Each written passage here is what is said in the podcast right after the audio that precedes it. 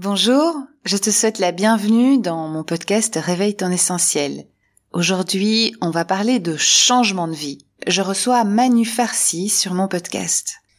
Manu a fait un changement de carrière il y a quatre ans. Donc il va t'expliquer ce qu'il faisait avant, ce qu'il fait maintenant, ce qui l'a poussé aussi à, à faire ce changement, quelles étaient ses peurs, si c'était à refaire, est-ce qu'il le referait aujourd'hui, est-ce qu'il le referait de la même manière? Je te retrouve juste après l'intro avec Manu. Je suis très heureuse de te retrouver dans ce nouvel épisode de Réveille ton essentiel.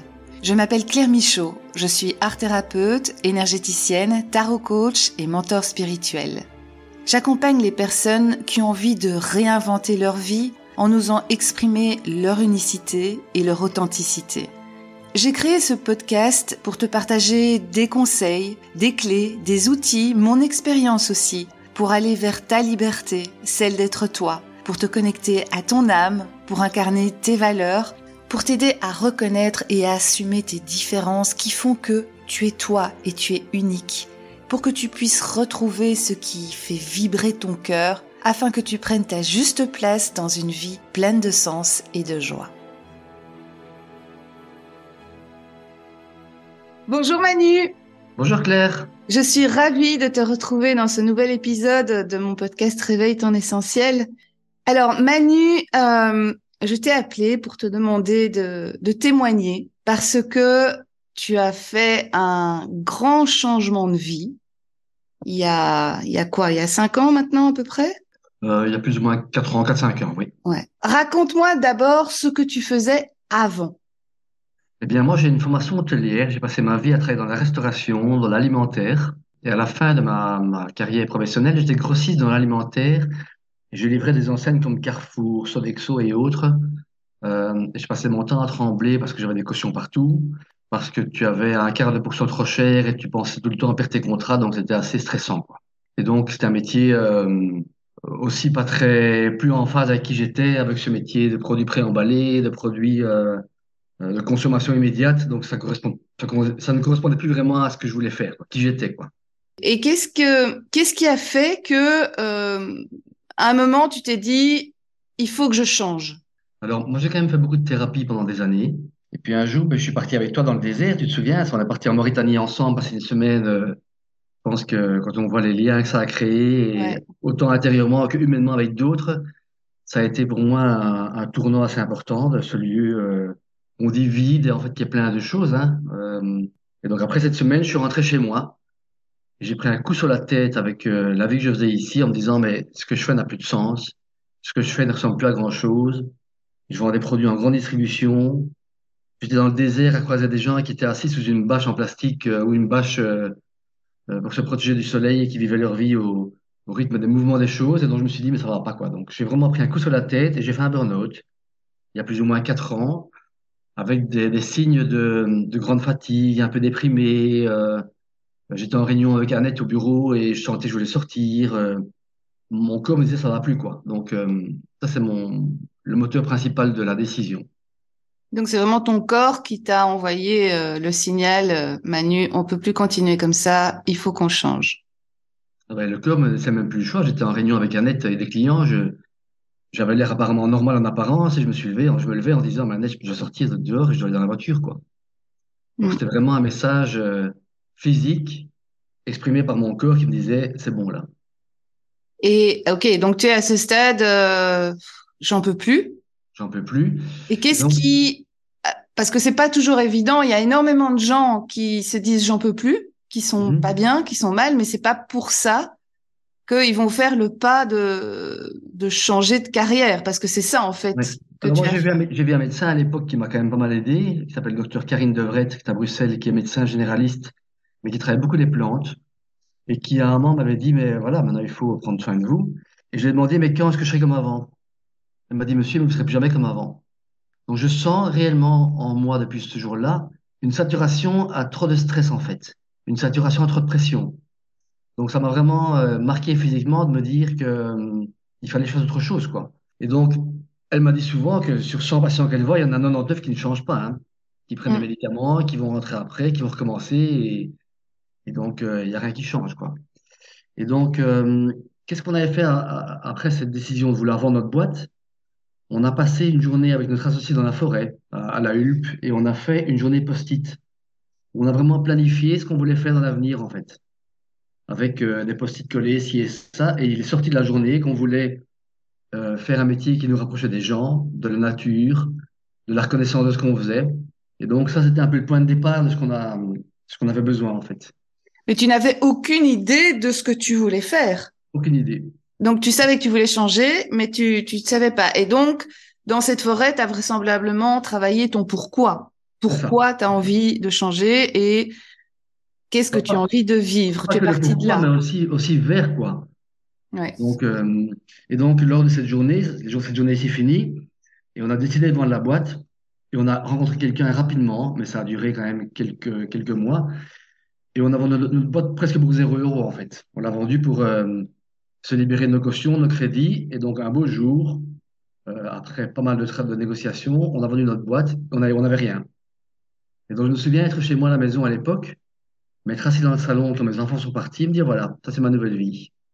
Donc, je suis resté, je suis resté un quart d'heure sans bouger en me disant voilà, mais concrètement, tu passes de 40 mails à 40 spams, quoi. Hein.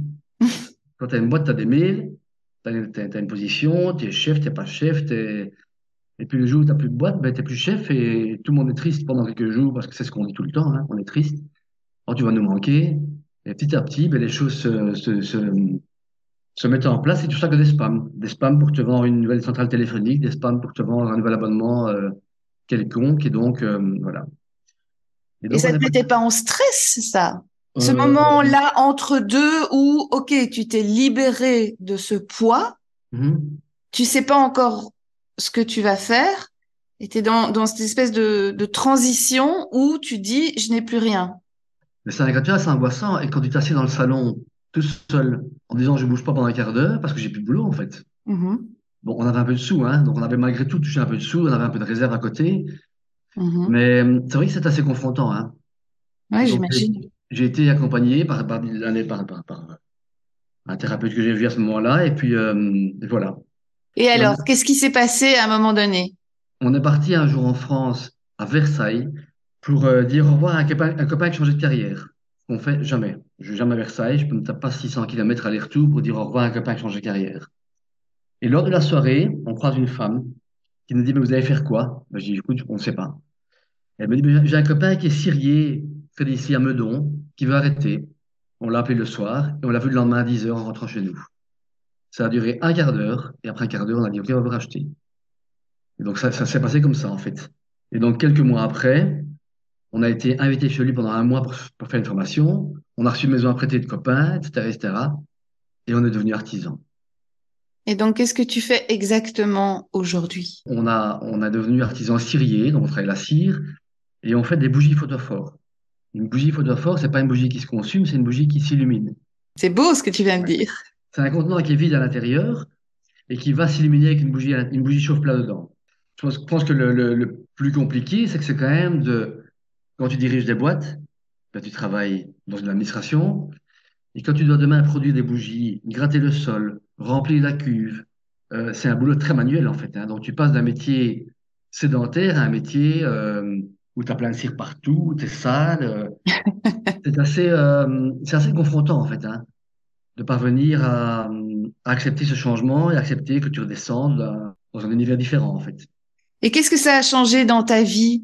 Alors, c'est très bizarre. Quand on est parti en France faire la formation, j'ai vraiment senti pendant ce mois une libération incroyable. Je me réveillais à 7 heures du matin comme une fleur.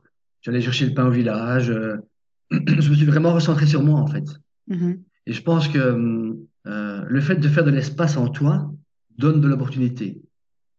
Donc, quand tu fais de l'espace, dans une maison, il y a l'espace qui est vide et donc, évidemment, tu peux remplir avec d'autres choses que tu vas acheter pour, euh, pour, euh, parce que l'homme n'aime pas le vide, évidemment. Mm-hmm. Mais tu peux remplir avec plein de choses inutiles, mais tu peux aussi remplir avec des choses qui vont t'amener du plaisir et t'amener de la reconnaissance. Donc, en fait, en faisant ce métier aujourd'hui, Bon, financièrement, c'est pas simple. Hein. On ne gagne pas des milliards. On doit vraiment se réorganiser. On a les crises qui sont passées par là. Euh, on n'est pas du tout un métier prioritaire. Hein. Je pense que les gens pensent à payer leurs factures électriques plutôt qu'acheter une bougie au photophore. Mais hum, moi, j'ai passé ma vie comme indépendant à construire des projets, à chercher des pistes, etc.. Donc, dans ce cas-ci, c'est un peu la même démarche. On cherche à vivre euh, de notre métier, à, travailler avec moi au départ, à arrêter son boulot, à arrêter l'artisanat pour revenir en consultance. Il faut trouver des moyens pour pouvoir, euh, à gauche et à droite, ben, euh, trouver de quoi vivre et de quoi alimenter notre quotidien. Et vous créez des ateliers, je pense aussi. Oui, on fait beaucoup d'ateliers. Ça, c'est très chouette. On a eu ce week-end 30 personnes, figure-toi. Donc, c'est vraiment chouette. On a eu trois ateliers de 10. Et donc, ce qui est guide dans ces ateliers, c'est que moi, j'ai jamais aimé expliquer les choses, prendre du temps. J'ai toujours été un caractère, j'ai toujours un caractère assez plus de stratège, plus de leader que plus de mhm. d'enseignant, quoi. Mhm. Et ce que je découvre maintenant, c'est qu'en fait, les gens qui viennent chez nous te reconnaissent comme quelqu'un qui a une compétence, comme quelqu'un qui a fait un choix audacieux. Et souvent, c'est des gens en questionnement, en fait. Hein. C'est des gens qui se posent des questions sur leur vie, qui se rendent compte que ils sont dans des grosses boîtes qui risquent de les mettre dehors euh, facilement. Donc, ils ont des questionnements sur leur vie. Donc, c'est guide d'échanger là-dessus. Et tu sens vraiment qu'en partant, les gens ont passé un moment simple, authentique et euh, reconnectant. Oui, et puis ils sont dans leur créativité, donc ils vont aller développer d'autres parties de, de leur cerveau et c'est bien connu, les parties créatives donnent mille idées, alors que quand tu restes dans ton mental, tu es toujours dans la même idée et donc tu attires toujours les mêmes choses. Il y en a des gens qui nous disent, tiens, c'est chouette grâce à vous, je suis sorti de ma zone de confort. Mm. Donc c'est vraiment chouette de pouvoir te dire, euh, en fait, je sers à ça. Ouais. Je suis un, un passeur de lumière. En fait. Bah oui, mais non, oui, mais c'est très symbolique, hein, ton métier. Euh, euh, il faut, dans ce monde qui perd un peu la tête, il faut des gens qui soient un peu des, comme des phares le long de l'eau, qui restent allumés en se disant, tiens, lui, il a changé. Mm. Voilà. Et euh, quelles, quelles ont été tes plus grandes peurs et tes plus grands défis personnels hein? Je parle vraiment à l'intérieur de toi. Quelle était ta plus grande peur? C'est peut-être qu'en fait, on est formaté pour vivre une vie, une vie de tu vois? Mm-hmm. Dans le, le vie qu'on nous apprend, on nous apprend qu'il faut toujours euh, euh, tourner en rond, qu'il faut euh, vivre dans ce rond qui en fait avance, mais personne ne sait pourquoi, mais il avance, mais on avance. Donc, euh, sortir du rond, c'est regarder, regarder ce rond qui tourne en fait. Mm. Ça peut faire tourner la tête en fait. Ça peut faire, euh, faire peur de ne pas être dans le train comme tout le monde en fait. Donc, je pense que c'est quand même assez angoissant et assez confrontant d'être euh, hors de ce chemin. Aujourd'hui, quand tu mm. regardes cette peur-là, tu te sens comment? Parce que tu es en dehors du chemin. Enfin, tu es en dehors du chemin. et encore. Ma fille est partie en classe verte la semaine dernière. Et elle, elle avait peur de partir. Et puis quand elle est rentrée vendredi, elle dit, mais en fait, c'était pas si compliqué, papa. Hein, c'était chouette. Hein. On a plus peur de faire que de faire réellement les choses. Souvent, la crainte, la peur de réaliser quelque chose est plus importante que la réalisation elle-même. Moi, ce que je trouve, c'est souvent, comme je suis parti dans le désert, moi, j'avais très peur de partir dans le désert. J'avais, euh, je ne sais, pas si je serais parti en arrière, mais j'aurais pu partir en arrière à Paris, mais je rentre chez moi. Ouais. Et quand je vois ce que ça m'a apporté de partir et de me confronter à ce, cette peur intérieure, en fait, de, de lâcher prise dans ce grand cosmos, en fait, et de me dire, je suis partie prenante de ce grand cosmos comme un grain de sable dans le désert, ça m'a apporté beaucoup, en fait. Donc, euh, moi, je dirais, c'est cette peur-là est très importante, en fait. Mm. Tellement chouette à dépasser, quoi. Si c'était à refaire, est-ce que tu le referais ou est-ce que tu le referais de la même manière ou est-ce que tu referais ça autrement? Si tu pouvais là maintenant revenir en arrière, donc tu, tu sors du désert, tu sais que tu vas changer, est-ce que tu referais tout de la même manière? Ah oui, certainement, parce que je pense que hum, je me rends pas compte des fois, parce que ma soeur me dit souvent la qualité de vie de pouvoir choisir, en fait, tu vois? Le fait de pouvoir choisir, il y a plein d'impératifs dans notre vie, je peux tomber de ma chaise maintenant, euh, et voilà, la vie passe et c'est fini. Mais euh, de pouvoir malgré tout, dans ce qu'on peut, ce sur quoi on peut influencer des choses, c'est quand même très chouette de pouvoir à un moment te dire, ben là je suis avec toi, je parle, euh, il fait beau dehors, je vais travailler pendant deux heures, j'irai promener après peut-être. c'est tellement gai à la rencontre de soi-même et des autres en fait. Mm. donc on part bientôt ensemble, toi et moi, dans ce que tu organises en Italie, mais je suis ravi de me dire, oh ça me fait du bien quoi. Des gens bienveillants, des gens attentifs. Euh. donc, je referai certainement ce que j'ai fait et tu peux sortir de ces mondes qui sont toujours un peu les mêmes où on fréquente des manipulateurs, on fréquente des gens, des gens qui nous font du mal. On peut sortir de ça, en fait. Mm. Donc, euh, je le referai certainement, oui. Et euh, par rapport à ton quotidien, donc tu, tu, tu disais tout à l'heure que euh, bah, être artisan, c'est compliqué financièrement, matériellement, parce que effectivement on vit des crises et tu n'es pas un métier entre guillemets essentiel. Oui. Tu as dû renoncer à, à un certain style de vie, tu as dû renoncer à ton quotidien matériel, tu as dû faire des choses, des compromis. J'ai eu une période dans ma vie précédente où j'avais une boîte que j'ai vendue. Donc j'ai connu une période un peu euphorique où j'avais un peu de sous, où je suis parti en voyage, etc., etc., dans des hôtels super luxueux des fois.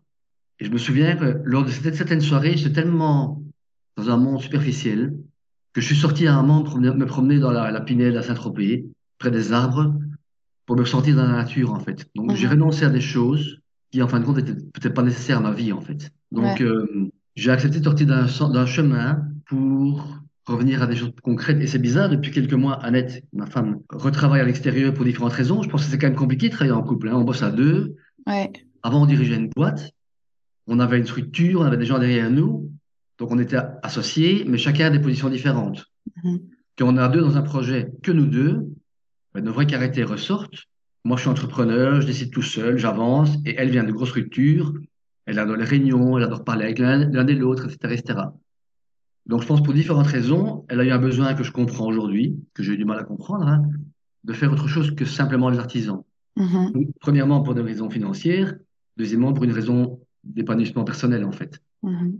Et donc, ça fait quelques mois que je suis seul dans l'atelier. Ah ben, je te jure que j'aime bien. Non, je me retrouve, je suis dans, dans l'hippodrome de Boisfort, il n'y a pas, pas beaucoup de gens qui passent, hein, euh, mais j'aime bien cette journée où, où je vois l'extérieur, où je, je rythme la, la production. Et donc, dans ma semaine aujourd'hui, je parviens à faire euh, un peu d'administration, un peu de digital, un peu de mise en avant sur euh, chercher un- des clients à l'extérieur. euh, et donc, tu parviens à avoir cette, cette mix de travail qui, en fait, n'est pas que de la production, n'est pas que des ateliers. Donc, c'est, c'est assez riche, en fait. Est-ce que je peux dire qu'aujourd'hui, tu es un homme épanoui? Oui, en tout cas, oui, je crois. Oui. Je me sens en harmonie avec moi-même aujourd'hui. Hmm. C'est génial. Oui. Quel conseil aurais-tu à donner à un auditeur qui t'écoute là maintenant, qui a envie de changer de vie, mais qui a encore un petit peu peur, qui hésite euh, Mais déjà, euh, venez chez moi prendre un café, on discute un petit peu ensemble, hein, pour euh, échanger sur différentes choses. Quel conseil? C'est euh, si demain était le dernier jour de ta vie, il vaut mieux regretter d'avoir fait que de regretter de ne pas avoir fait, en fait. Quand je suis parti dans le désert, un très bon copain à moi, qui a fait beaucoup de désert, m'a dit, tu vois la porte qui est là? La porte est fermée, tu ne la passes pas, tu verras pas ce qu'il y a derrière. Et donc, je pense que ça m'a vraiment aidé, ça, en fait, de m'aider à, à, à me dire, oui, j'ai vu ce désert et heureusement je l'ai fait, quoi. hmm. Heureusement, j'ai pas à Paris euh, euh, fouillé et pris un train pour rentrer chez moi et me retrouver dans mon petit confort qui me rassurait. Ah ben, sorti de sa zone de confort avec des gens bienveillants qui vont te, euh, t'écouter, qui vont te, ne pas te juger. Ça, c'est important, je trouve. Donc, le conseil, c'est s'entourer de gens qui font du bien, qui font du bien à l'âme et qui rassurent l'âme plutôt que nos croyances, en fait. Et peut-être aussi de se détacher un peu de notre confort matériel. Mais moi, je pense quand même que souvent l'argent sert à dépensé, donc euh, bon, il faut un peu le, le garder pour, pour, pour vous sécuriser. Mais pour moi, euh, l'argent, les choses doivent tourner en fait. Donc, euh, L'argent va, vient, va, vient. C'est ça que Oui, tu et puis les choses que tu achètes doivent être tournées. On ne doit pas garder ça dans sa cave. On doit les, les, les faire. euh, le jour, on avait un lit qui était là depuis deux ans chez nous. On a déménagé. Je l'ai donné à quelqu'un, quoi. Mhm. Donc, je trouve que euh, c'est parvenir à voir les choses différemment. Je vais au marché avec mon sac, mon panier, j'ai plus de plastique, quoi. Mhm. Donc, c'est ça, en fait, te détacher des choses, c'est parvenir à te dire, mais c'est gai, quoi. Tu vas Mhm. acheter une pomme qu'un gars a cueillie dans un arbre. Elle a été dans la caisse du, du grossiste et puis elle est chez moi dans mon panier sans être passée par euh, tout un réseau de gens qui s'enrichissent au milieu. Mhm. Donc, pour répondre à ta question, ça peut être ça le détachement, en fait. Mhm. Mais on ne va pas demain devenir euh, ne plus se laver, euh, ne plus euh, Non, bien entendu. brosser les dents, euh, devenir un ermite et devenir complètement. Donc, je trouve qu'il faut rester digne pour moi. Il faut retrouver une dignité, en fait, pour moi. Mhm. Retrouver Et retrouver du sens. Oui, retrouver une posture de, de quelqu'un qui est digne de, qui est digne et qui a le droit d'avoir sa place, quoi. Et Dieu si dans mon cas, je pense que je l'ai pas souvent, j'ai pas souvent pensé la mériter, cette place. La posture Pourquoi? de, la posture de l'imposteur, ben, c'est souvent euh, ce qui peut accompagner la vie des gens qui sont très, hum, qui ont besoin de prouver, quoi. Et ça a été mon cas. Et aujourd'hui? Euh, ben, Comme je te disais en commençant, le fait d'échanger avec des gens qui reconnaissent ce que tu fais. Et c'est marrant qu'on fait un atelier, par exemple. Évidemment, l'atelier, pendant deux heures, les gens apprennent à faire quelque chose. Donc, tu es plus quelqu'un qui va montrer à l'un et l'autre euh, comment faire les choses. Mais à la fin de l'atelier, on leur présente des pièces qu'on finit devant eux, en fait. Et là, tu vois que l'œil des gens qui sont là sont plus reconnaissants par rapport à quelqu'un qui a une maîtrise manuelle et ancestrale. Ça, c'est très mhm. chouette, ça. Oui, c'est revenir à ça, en fait, pour moi. C'est revenir à accepter qu'on soit différent. Ça t'isole un peu du monde, des fois, parce que quand tu es différent, ben, tu n'es pas le même que les autres. Hein, euh. Et donc, tu acceptes que tu es, quand je vois ton parcours à toi et quand j'écoute tes podcasts à toi, Dieu sait si tu as fait des chemins qui sont, ben, ton histoire est compliquée, a été dure, petite. Et Dieu sait si ton dernier chemin, il y a quelques mois, en disant, voilà, euh, je ressens des choses et je veux le partager, ben, c'est compliqué. Euh, certainement qu'on prend pour une folle par moment. Et, il, y a, il y a 150 ans, on t'aurait pendu sur le bas du village. Quoi. Donc, euh, aujourd'hui, ben, accepter cette différence, c'est accepter de voir moins de gens, mais peut-être avec plus, avec plus de richesse personnelle dans l'échange. Quoi. Ouais, c'est privilégier la qualité à la quantité. C'est ça. Et, euh, et se dire que nous sommes en fait tous différents et tous uniques. Oui. Moi, personnellement, je pense que quand, quand on aura compris qu'on est tous uniques et qu'on est complémentaires et qu'on a chacun un truc à apporter au monde, je pense que là, on aura fait vraiment un grand pas euh, dans mmh. l'humanité. J'ai écouté un podcast l'autre jour et euh, le gars était un scientifique et disait qu'évidemment, le monde dans lequel on vit aujourd'hui ben, dérape un peu et que euh, l'homme qui a voulu tout maîtriser, mmh. aujourd'hui va devoir s'habituer à, à être ancré, à esquiver et à, parvenir à rebondir sur ce monde qui va lui être imposé par l'évolution du monde, en fait, de, mhm. l'univers, de ce qu'on a fait, de ce qui se passe. Donc c'est vraiment pour moi, moi j'aime bien la posture du bambou. Le bambou pour moi est très ancré, mais a cette capacité, cette capacité d'aller autant à gauche, à droite, de bouger et de revenir au centre quand il y a, le vent se calme. Donc, mhm. euh, ben, si j'avais un conseil à donner, c'est de parvenir à cultiver ça, en fait. S'adapter. Oui. Mm. S'adapter, c'est ça. S'adapter à ce qu'on va, à ce qu'on va vivre euh, par ce qu'on a semé, en fait. Mm. Et aussi se mettre à, l'écoute, à son, à sa propre écoute. Écoute intérieure, parce que si tu t'étais pas écouté, tu serais toujours euh, dans le monde agroalimentaire, euh, euh, en burn-out, en stress, etc. Donc, euh, J'ai eu un stagiaire dimanche qui est venu deux fois déjà. Le gars a 58 ans, a travaillé à la trésorerie euh, belge, je sais pas quoi.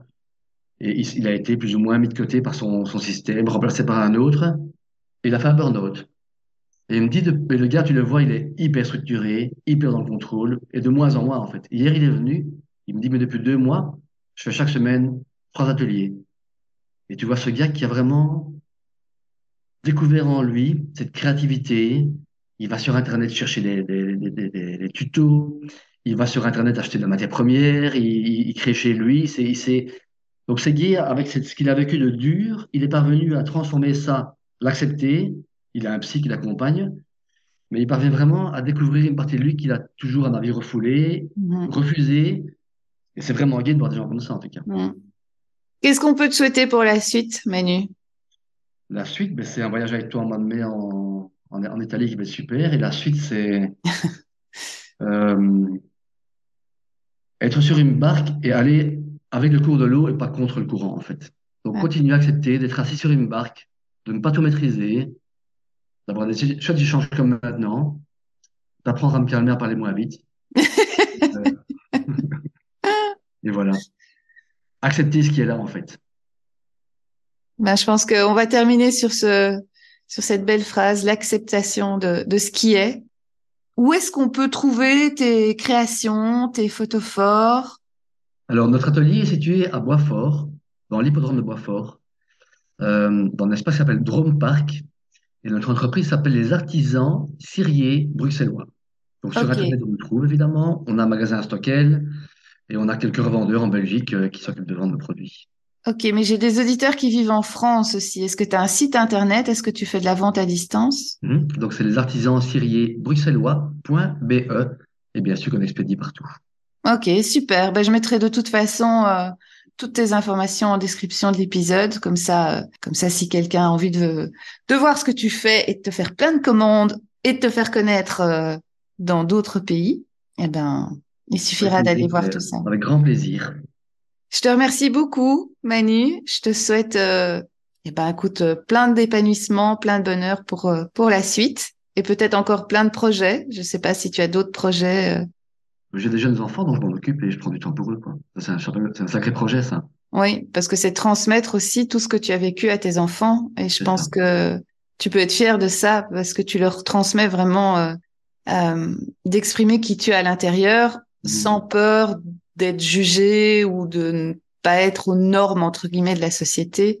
Mmh. Et, euh, et je trouve ça, je trouve ça vraiment génial. Merci. Voilà. Merci beaucoup à toi. Je t'en prie, je te souhaite une bonne journée, Manu. À toi aussi, Claire, bonne journée. Hein. Au revoir. Au revoir, Claire. Je te remercie de nous avoir écoutés. J'espère que l'histoire de Manu t'inspirera si toi aussi tu as envie de créer du changement dans ta vie. Si tu aimes mon podcast, favorise sa diffusion en lui donnant 5 étoiles sur ta plateforme d'écoute préférée et abonne-toi pour être prévenu de la sortie de mes épisodes. Tu retrouveras dans la description de cet épisode les coordonnées de Manu, ainsi que le lien si tu veux des informations sur le voyage de développement personnel et spirituel que j'organise avec Marco Di Tommaso en mai. Je te souhaite une très très bonne semaine. À mercredi prochain. Au revoir.